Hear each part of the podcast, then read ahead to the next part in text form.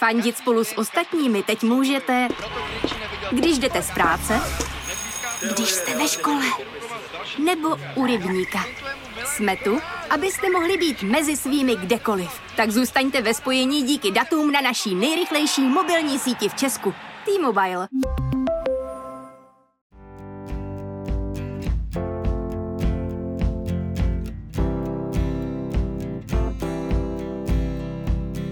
Zdravím všechny posluchače, já se jmenuji Terka a tohle je podcast po mateřských stopách. Dnes naproti mně sedí marketingová specialistka, fotografka a pár měsíců taky maminka Aki Votrubová. Ahoj Aki, vítej v PMS. Ahoj, ahoj. Oh, we are all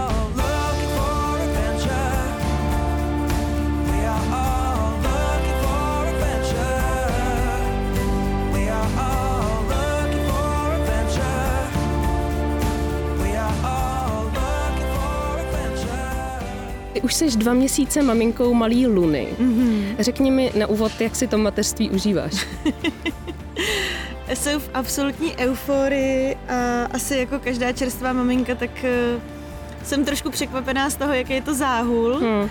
Ale zároveň jsem vůbec nečekala, jak strašně krásný to je, takže Oba ty extrémy jsou překvapení vlastně pro mě, hmm. ale je to skvělý. A musím teda říct, že já mám úžasného partnera, který mě neuvěřitelně pomáhá. Takže my opravdu jsme dva plnohodnotní rodiče. On chudá, kdyby mohl, tak i kojí, jo. takže je fakt úplně zlatý. A jako bez něj bych rozhodně nebyla tak v pohodě, jak jsem. Hmm. Je třeba něco, co tě na mateřství zaskočilo? Co si dopředu nedokázala odhadnout, že takový bude? Asi mě nejvíc překvapilo kojení, člověče, mm-hmm. protože já jsem to vnímala jako bezdětná, jako prostě nějaký krmení, že z tebe prostě teče mlíko, to dítě se napije a ty si žiješ dál svůj život. a vůbec jsem vlastně nečekala, jak silný to je pouto, jak je to uh, příjemný vlastně mm-hmm. i pro mě, co by maminku když to děťátko vidím prostě spokojeně baštit, jak třeba často se to dělá, jo, protože jo. jsem znala takový to každý tři hodiny no. a čus. A tak to nefunguje nakonec. jak víš moc dobře, když jsem dneska přišla, se vyndala jsem hnedka si dítě na prso a hlásila jsem, že budu celou dobu nejspíš kojit. Takže to kojení celý mě hmm, překvapilo hmm. vlastně, jak to jako funguje a překvapilo mě i to, jak moc jsem si přála, aby to fungovalo. A, hmm. a furt na tom pracuju, protože furt to furt tam nějaký překážky jsou. Když jsem byla těhotná, tak jsem si říkala taky to, a budu kojit, nebudu kojit. Neměla jsem to v sobě stoprocentně rozmyšlený, ale ve vteřině prostě po porodu jsem cítila, že strašně moc kojit chci a moje laktační poradkyně mi teda s tím moc pomáhá dodnes, takže mm-hmm. jsem za to, za to moc ráda, že to takhle funguje. No teďka vlastně skončil uh, Mezinárodní týden kojení mm-hmm. a ty jsi se k tomu taky vyjadřovala, viď, na sítích. Měla jsi k tomu, ano. předpokládám, jenom pozitivní reakce nebo i nějaký jako negativa? Tady zrovna k tomu týdnu kojení jsem nic negativního nezaznamenala, ale samozřejmě, když nějaký příspěvky o kojení obecně dávám, mm-hmm. tak uh, část těch maminek, většinou ta, co kojí, tak tě podpoří. Jasně. Pak jsou lidi, kteří to eh, nechápou, možná třeba sami děti nemají. Potom samozřejmě je část maminek, který z, z jakýhokoliv důvodu třeba nekojí. Hmm a chápu, že ty asi zraňuje vidět spoustu příspěvků o tom, jak je kojení úžasný. Hmm. Eh, já sama bych asi na jejich místě byla taky z toho špatná, takže vlastně můj příspěvek k týdnu kojení, který zmiňuješ, tak jsem právě věnovala všem maminkám, který nekojí. Hmm. Protože sama mám v posledních dnech teď trošku s laktací potíže a tak nějak jsem si jako jenom velmi, velmi decentně vyzkoušela, jak jim asi musí být a hmm. není to vůbec nic příjemného, jo. Je to, je to frustrace, ty prostě nejseš fyzicky schopná z toho prsa to hmm. vymáčknout a hrozně chceš a to děťátko pláče a ty pak musíš šahnout po tom umělém mlíku, je to, je to prostě hmm. strašně smutný. Takže já jsem vlastně se v rámci týdne kojení eh, se snažila podpořit ty maminky, které nekojí mm-hmm. a jejichž volba to není. A nechci jako tady dělat, že někoho nějak jako lituju, ale snažila jsem se se empaticky vcítit do toho, jak se asi cítí a nechtěla bych být na jejich místě. Hmm, hmm, hmm, to souhlasím. A taky si teda vyzdvihla eh, partnera, který ti v tom pomáhá a to jsem si já při tom, když jsem to hmm. četla, vzpomněla, že mě taky muž nosil hektolitry vody pořád Ano, k tomu ano, kojení ano. a bez toho bych byla úplně bez ano, ruky. to je takový rituál, jo, protože vždycky, když jako kojím, tak si vzpomenu na to, aha, měla bych pít Mhm. a opravdu fakt jako dvě, tři půl litrový sklenice Jo. vody vyžunknu a trošku jako pod tlakem a, a moc, moc to pomáhá. Taky hlavně třeba, když jako kojíš, tak máš najednou taky chviličku trošku na to se nadechnout, uvědomíš si často, že máš zrovna hlad Mhm. Jo, jo, jo, jo. takže ten partner vlastně kolem tebe začne, začne běhat a ty jako sedíš přikovaná prostě do gauče s tím děťátkem Mhm. a on, a on ti pomůže, takže to je úplně skvělý, no. To, Maminky, co takhle jako toho partnera třeba nemají, nebo nemají k dispozici, Hmm. nebo třeba pracuje v zahraničí, tak mají můj obrovský obdiv. Hmm. Taky, protože to jsou hrdinky neuvěřitelné. To To, jo. to je hustý. Hmm. Pojďme trošku k té tvý práci. Mě hrozně zajímá, jestli pracuješ po narození malý dál, anebo třeba Mhm. mm-hmm. si to nějak upravila, že bereš méně mm, zakázek a tak. Já jsem uh, vlastně pozastavila všechny nábory nových klientů a dodělávám si práci se stávajícími klienty. A primárně můj biznis v současné době je focení. Často eh, jednorázový zakázky to jsou, nebo třeba opakující se, ale třeba v, jako v horizontu nějakých jako měsíců. Eh, takže to není úplně o tom, že bych si řekla, teď přestanu chodit do práce od 9 do 5 a budu Jo. jenom doma, nebo teď budu jenom pracovat. Eh, takže třeba dneska zrovna odpoledne mám takový jedno větší focení, vyrážíme sluníčkou i s tatínkem a já prostě chvíli fotím, pak chvíli kojím, pak chvíli fotím, když mám třeba menší focení, eh, jenom takhle třeba nějaký rodinný v parku Mhm. na půl hoďky na hoďku, tak si dám malou do nosítka a tatínka ani k tomu nepotřebuju. A nebo uh, mám samozřejmě připravenou i babičku, která se třese na to, až na podzim bude kočárkovat, zatímco já budu třeba fotit. Takže já fotím dál, ale není to tak, že bych proaktivně ty klienty nějakým způsobem schánila, ale když mi sem tam někdo napíše, že by třeba fotky chtěl, tak eh, se vždycky nějak domluvíme, protože taky tyhle lidi, který mi třeba napíšou sami od sebe, tak vidí, že jsem maminka a mají proto nějaký pochopení, takže se na mě pak nezlobí, když prostě v půlce focení já jdu kojit Jo, jo, nebo jasně, něco no. takového. A co se týče uh, nějakého mého marketingového biznesu, tak uh, pár klientů, kterým dlouhodobě konzultuju, dělám jim mentoring a pomáhám jim uh, dlouhodobě s obsahem, třeba i po nějaký kreativní stránce, tak ty si držím dál. Mm-hmm. A zase uh, teď zrovna uh, jsem si včera psala s jednou klientkou, která je taky maminka a prostě jsme si psali pracovní věc asi v 9 večer v neděli, Jo, jo. protože obě máme ten režim úplně rozházený. Takže pak to je dobrý, když jsem máma a mám klienty, co jsou taky máma, Jo, jo, jo. nebo i táta, protože prostě mezi náma uh, funguje nějaký jako porozumění vzájemný a to je prýma. To máš pravdu, to přesně s tím podcastem taky zažívám tohle. Ale teda musím říct, že občas je velmi těžký se sejít, máma s mámou, udělat si ten čas a občas posouvám točení třeba šestkrát, sedmkrát eh, termín a No však my jsme se už taky jsem zvykla. domlouvali stokrát, Jo, jo, my taky. No já už jsem si zvykla, prostě to tak je. Hele, to, to, se, to se nedá nic dělat. To je Přesně. takový to kliše, že člověk míní, děti mění. Mhm, ono to mhm. fakt platí. No. Platí, platí. Ohledně té teda práce je marketingový, tak eh, co to obnáší? Hele, já teď nejčastěji dělám eh, takový dlouhodobý mentoring, Mhm. což vlastně znamená, že mě osloví často klienti, kteří nějakým způsobem ty sítě potřebují nastavit většinou úplně od nuly. Jo. Často to bývá menší biznis, nebo nějaká třeba ně- ně- nějaká malá firma, nebo nějaký podnikatel, freelancer, třeba Mhm, i mhm. lidi, kteří prostě eh, nemají finance na to, aby si zaplatili x desítek tisíc měsíčně za zprávu sítí nějaký agentuře. mhm. Eh, Často jsou to třeba i lidi, kteří se o to chtějí starat sami, anebo si mě najímají právě třeba i agentury, abych jim školila třeba jejich týmy, juniory Mhm, a podobně. A ten mentoring spočívá v tom, že my s těmi klienty procházíme jednotlivé aspekty vlastně sociálních sítích, primárně Instagram Mhm. eh, a té tvorby a já je to učím jak se to tak jako dělá. Je to vlastně takové, já bych řekla, že to je takový vlastně trošku influencerský workshop, jo, jo, jo. protože je to o tom, jak vymýšlet ten obsah, aby ti to šlo od ruky, mm-hmm. jak fotit, protože jsem fotografka, tak je učím i základy mm-hmm. nějaký kompozice, Super.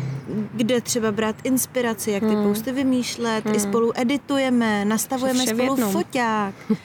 natáčíme reelsy, píšeme mm-hmm. scénáře, eh, vybíráme influencery, píšeme spolu e-maily oslovovací mm-hmm. a, a ladíme tu spolupráci. Yeah. Že já jsem pracovala leta i v agentuře jako social media manažerka, kde jsem mm-hmm. se o mhm. influencer kampaně starala, mm-hmm. takže to vlastně znám i z pohledu toho klienta, jaký jsou tam třeba právní náležitosti, já mám sama nějaký publikum na Instagramu, takže to zase dokážu popsat i třeba z hlediska toho tvůrce, co si mm-hmm. představuju při spolupráci s tou značkou.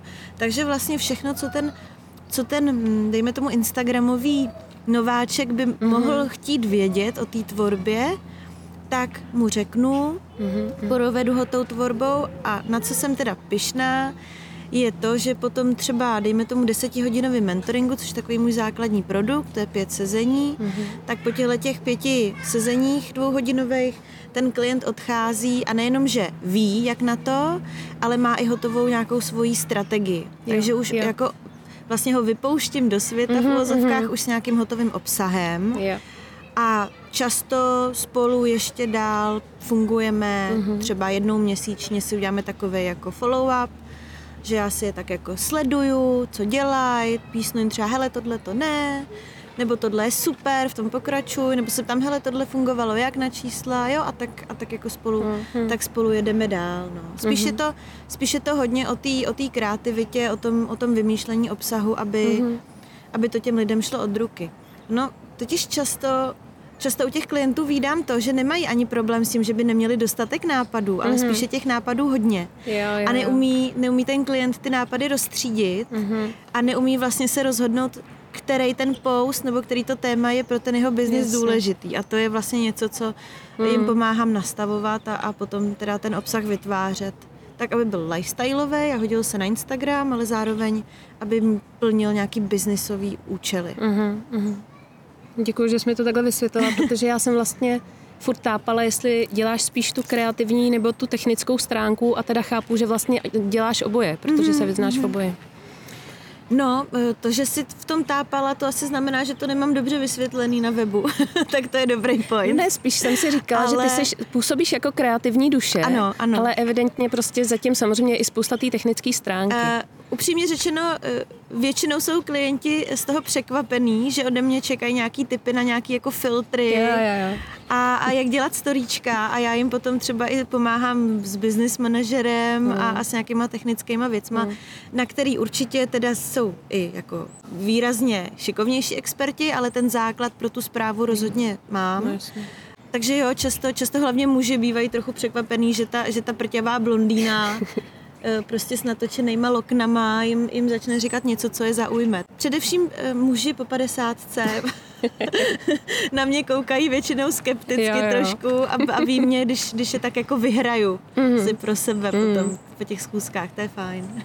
a vnímáš na sobě po té pracovní stránce třeba po porodu nějaký změny? Mm, že bys k tomu přistupovala jinak, třeba k těm klientům nebo k té práci jako mm. takový? K té práci Hele, mám teď trochu k sociálním sítím odstup, protože jsem v poslední době zažila trošku i nějaký negativní mm-hmm. situace, když seš prostě máma a sdílíš kontroverzní témata, což třeba i kojení a podobně, mm. tak prostě někdy ty lidi nejsou jenom hodní, nejsou jenom milí. A já trošku jsem získala teď od Instagramu takový odstup, bych řekla. Mm. Začínám sama u sebe být opatrnější ohledně toho, co sdílím Mm-hmm. A to se asi úplně netýká klientů, protože ti často sdílí hlavně nějaký pracovní věci. Jasně. Ale i tam se často potýkám s tím, že mi ty klienti říkají, tohle my sdílet nemůžeme, protože to lidi budou hejtovat. Často se jo. to třeba, často to odlišujeme Facebook versus Instagram, že opravdu mm-hmm. u těch klientů někdy víme, že tohle nemůžeme dát na Facebook, protože tam se snese okamžitě eh, z prostě hejno trolů. Jo. Takže třeba řešíme, že tohle téma je ryze Instagramový. a poslední době teda já jsem objevila i jako máma, bohužel, že i na Instagramu lidi dovedou být pěkně hnusní. Hmm. Takže pro mě to je asi spíš taková zkušenost, zase je to nějaký ponaučení, i pro ten biznis to určitě hmm. bude dobrý vědět, co všechno lidi dovedou a ty si to opravdu nejvíc uvědomíš, když to pocítíš na svojí vlastní kůži. Hmm. Těm hejtrům se teda stavíš ty sama třeba na tom svém profilu jak? Hele, já se většinou snažím na to nereagovat. Hmm. Jak říká můj kamarád David Grudl, nekrmit troly, hmm. protože když je nenakrmíš, tak oni půjdou jako papat někam jinam. Hmm. Hmm. A, takže moje zkušenost teď je vlastně s těma lidma nediskutovat. Uh, především pokud vidím, že o tu diskuzi nemají zájem. Pokud jo. prostě vidím, že tam někdo přijde, aby si zanadával, když třeba to je někdo, i kdo mě ani nesleduje, tak já vlastně mm-hmm. se necítím úplně povinná to s ním řešit. Pokud, pokud to je někdo, o kom vidím, že mě třeba sleduje dlouhodobě a nějakým způsobem mi na ten obsah třeba dlouhodobě reaguje a najednou mu přijde, že něco jsem třeba prostě napsala blbě nebo jinak, než by třeba bylo vhodný, tak už jako mám zájem to s tím člověkem řešit, protože nějakým způsobem cítím, že tu moji pozornost si zaslouží. Ale i v rámci třeba toho, že jsem máma a už jako prostě nechci, nechci mít ty negativní vlivy ve svém životě i prostě třeba kvůli nějaký psychický pohodě a hmm. kojení a všemu. Uh, tak asi na to většinou vlastně nereaguju. Já jsem, hmm. já mám oblíbenou funkci Instagramu a to je odebrat sledujícího anebo omezit. Jo. To jsou dvě krásné tlačítka, které ty můžeš udělat na profilu někoho, kdo tě štve takže hmm. když vidím, že mě někdo třeba už jako po několikátý napsal nějaký jako vošklivý komentář, nemyslím tím jako kritiku, myslím tím vyloženě třeba nějaký něco z prostého hmm. nebo nějakou agresi a podobně, tak nevidím důvod, proč by tam ten člověk měl být. Evidentně ho rozčiluju. Hmm. Takže on rozčiluje tím mě a pojďme se teda jako navzájem nerozčilovat.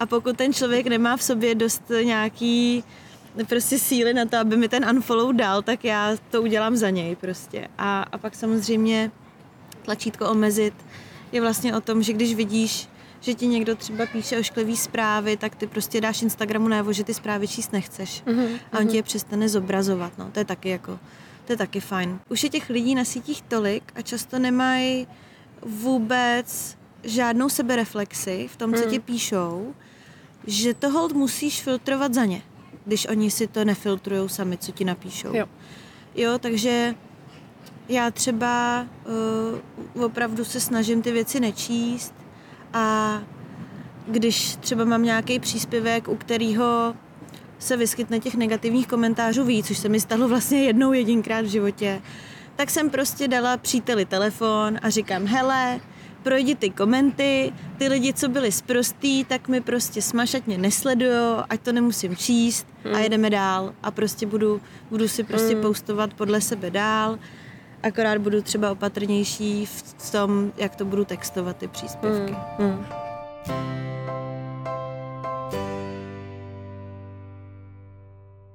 Mě ještě zajímá hrozně moc, jestli jsi přemýšlela nad sdílením malý.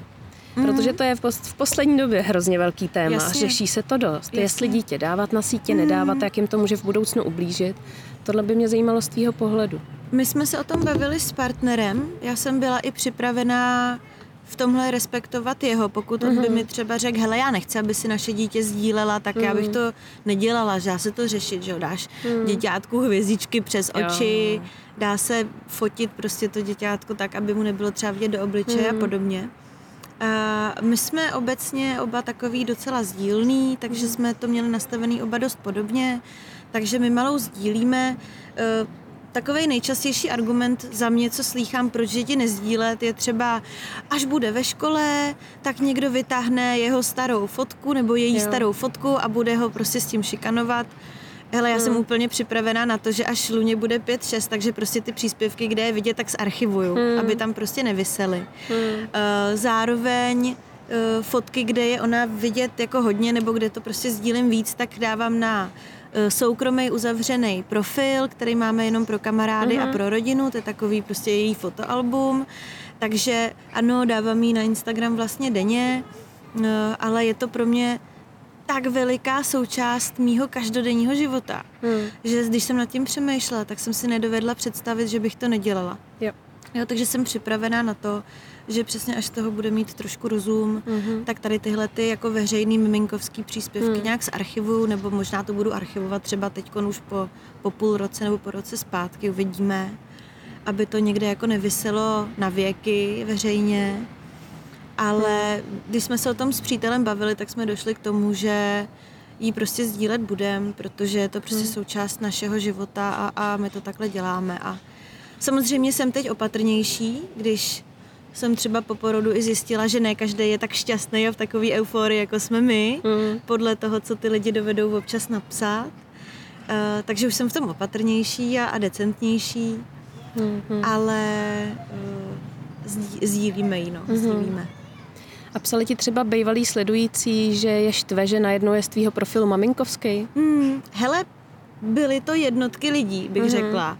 Uh, určitě víc lidí ještě i odešlo a nenapsalo mi Jasně. to, jo, ale pár lidí mi to takhle napsalo a moje reakce na to je taková, že hele, každý se vyvíjíme. Já na ten no. Instagram, já jsem na Instagramu od roku 2014, Mm. takže fakt za 8 let mám trošku asi právo ten obsah změnit a nějak se někam vyvíjet. A chápu, že mě lidi třeba začali sledovat jako cestovatelku, když jsem prostě žila v Ázii a že teď je třeba ne- nebaví můj život letenský maminky a je to úplně v pohodě. Mm. Hele, já takhle odcházím z profilu a zase přicházím, jo, když Jo, jo. třeba jo, nějaký, nějaký blogeríny nebo influencerky prostě povily děťátko a já jsem nebyla v té fázi, nebo jsme třeba se snažili a nešlo to, tak jsem Mhm. prostě to sledovat nechtěla. Takže já jsem třeba i Jíťu Nováčkovou nebo Zorku Hejdovou prostě na nějakou dobu sledovat přestala a teď je zase sleduju, protože už zase je to pro mě relevantní a to je úplně v pohodě. Mhm. Stejně tak, jako třeba máš různý kamarády v životě, který jako přicházejí a odcházejí, Mhm. protože jste v různých životních fázích. Tak si myslím, že na těch sítích je to podobný. Takže Mhm.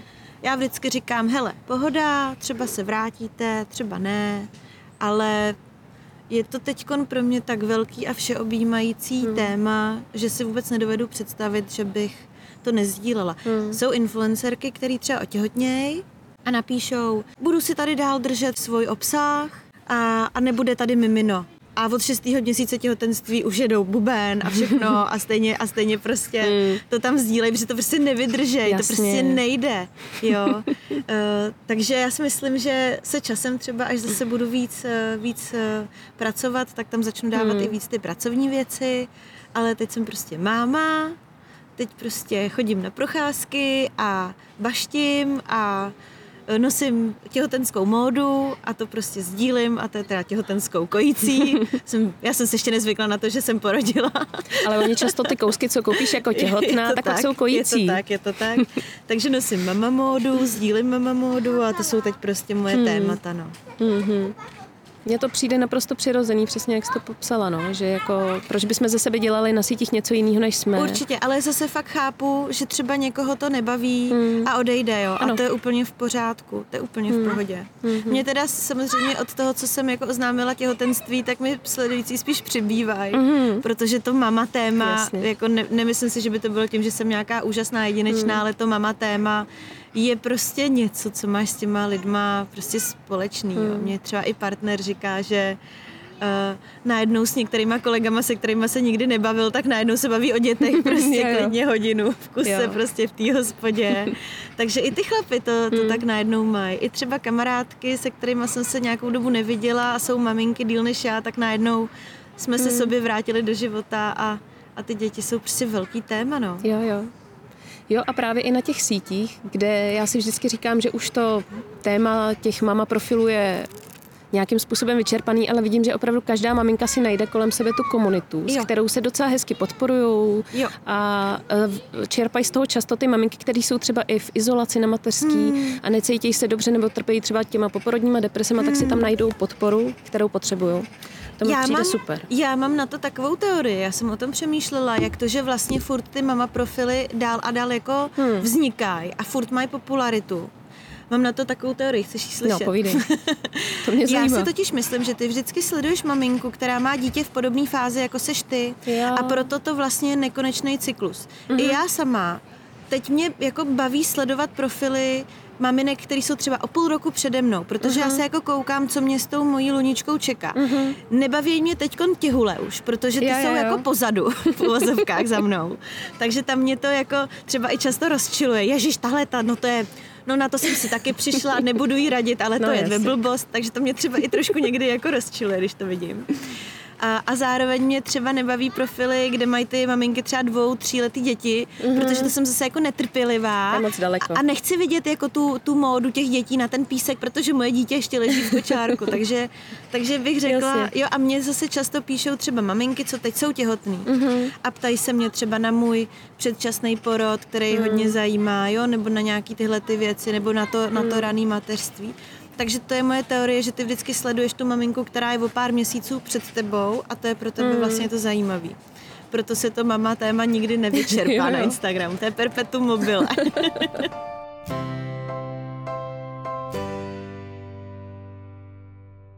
Když jsi to zmínila, tak eh, jak moc byl předčasný ten porod?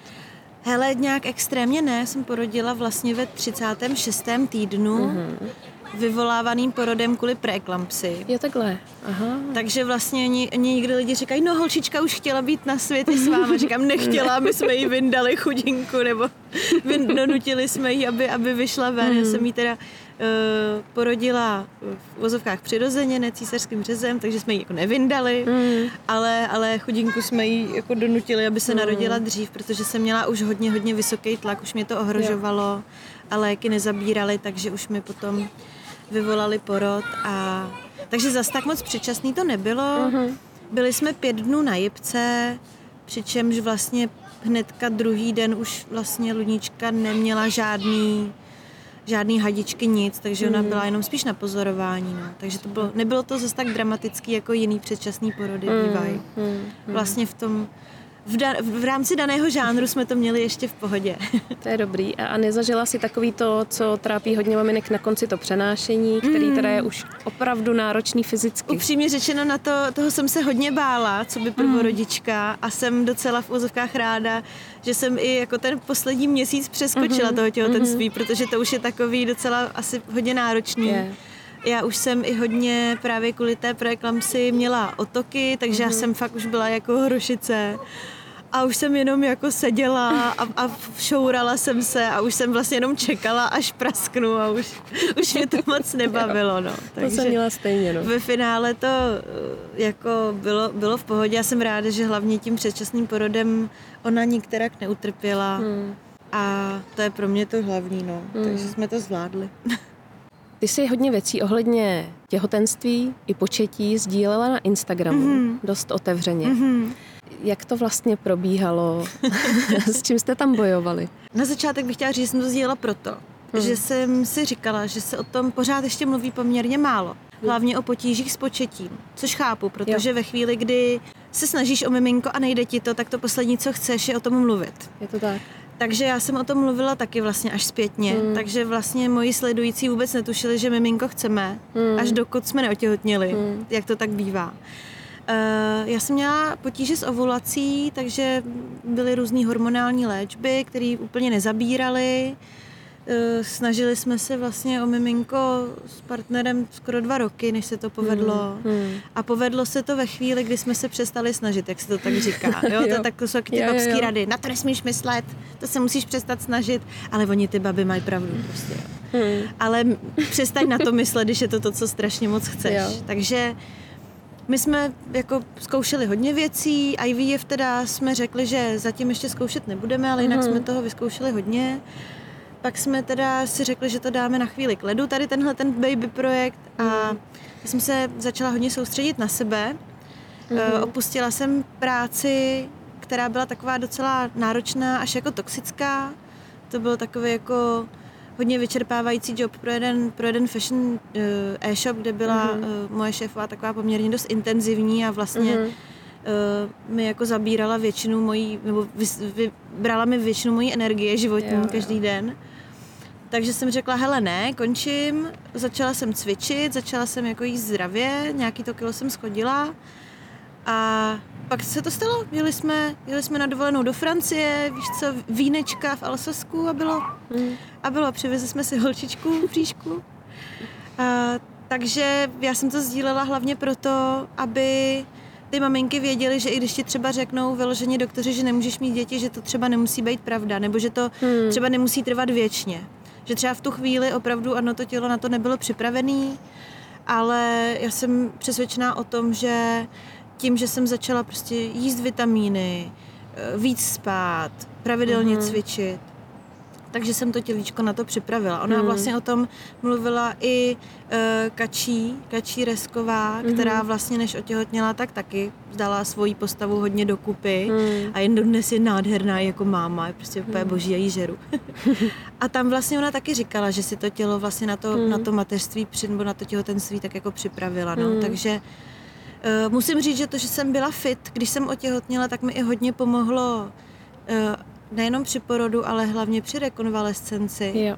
Musím se pochlubit, že mi moje fyzioterapeutka teď říkala, že, že takhle jako uh, maminku po porodu, která by byla takhle jako v pohodě fyzicky, mm. fakt jako ještě neviděla. A že mm. to je hmm. opravdu nejspíš tím, jak jsem jako předtím hodně cvičila. I vlastně ještě v těhotenství do pátého měsíce jsem cvičila ty těhu-friendly mhm. workouty. Jo, jo, jo.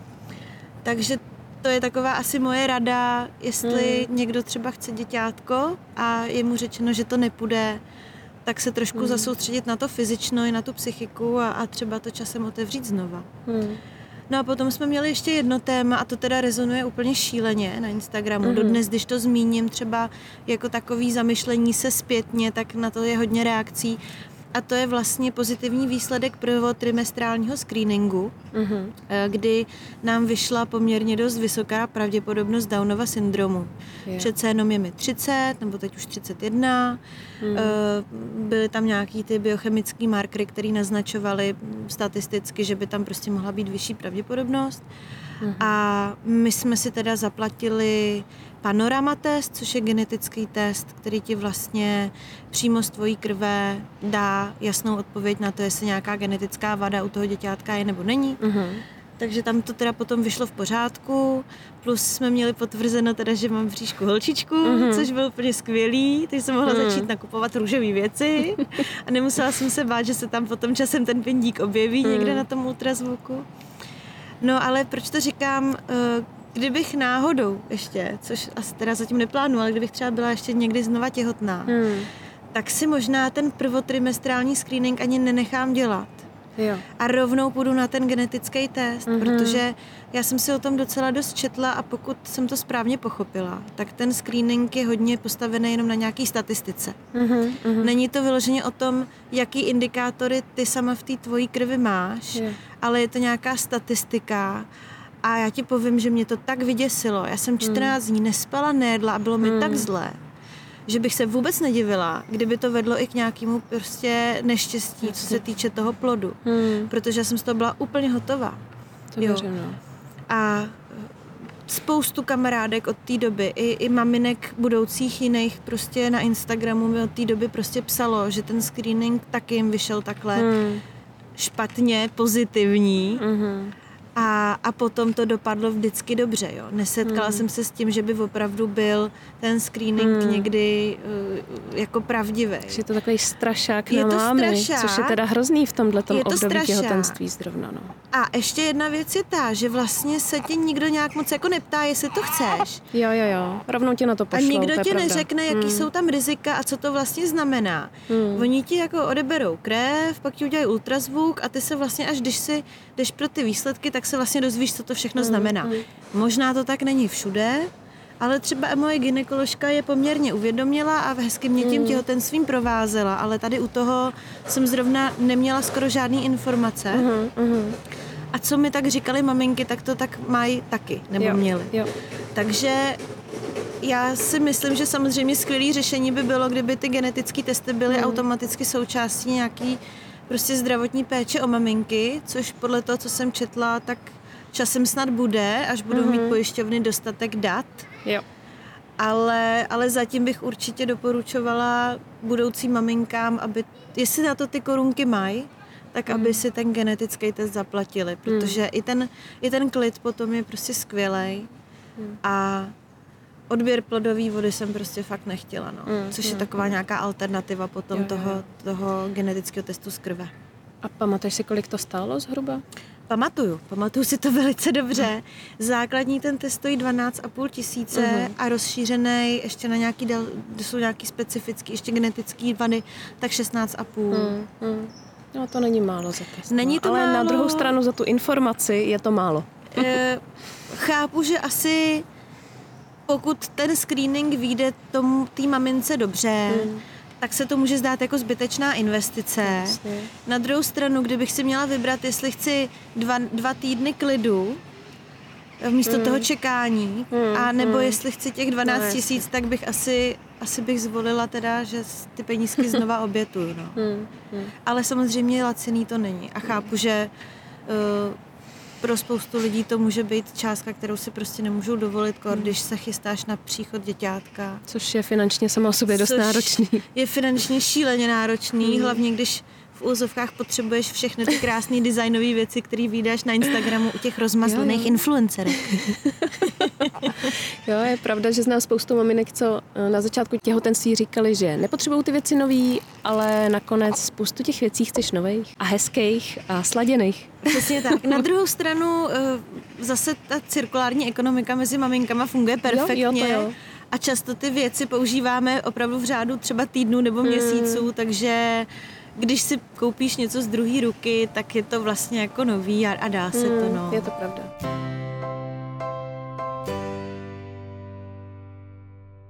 Je něco, co už teď víš, že by sluničce chtěla vštípit, nebo že by si chtěla naučit, třeba ohledně toho, jak být na těch sítích ostražitá, víš, mě napadlo. Je. Nebo něco jiného do života. Já furt žiju v přesvědčení, že moje dítě na sítích nikdy nebude, ne? dělám si srandu. Samozřejmě se bavíme s partnerem o tom, že pane bože, moje dítě až jednou bude čumět na TikTok, co budu dělat, no to je strašný. Jo, jo. Uh, já vidím u svých kamarádek, uh, že třeba hezky těm dětem ty sítě dovolujou, nebo obecně ten čas online nebo na, na tabletu, Hmm. na počítači, ale má to nějaký režim. Stejně jako my jsme měli režim u videoher nebo Ano. u televize, Jo, jo, jo. hoďku dvě denně maximálně, Mm, Mm, tak stejný to bude asi s těma sítěma. Eh, Je to taková nějaká moje vize, samozřejmě uvidíme, jak to všechno bude.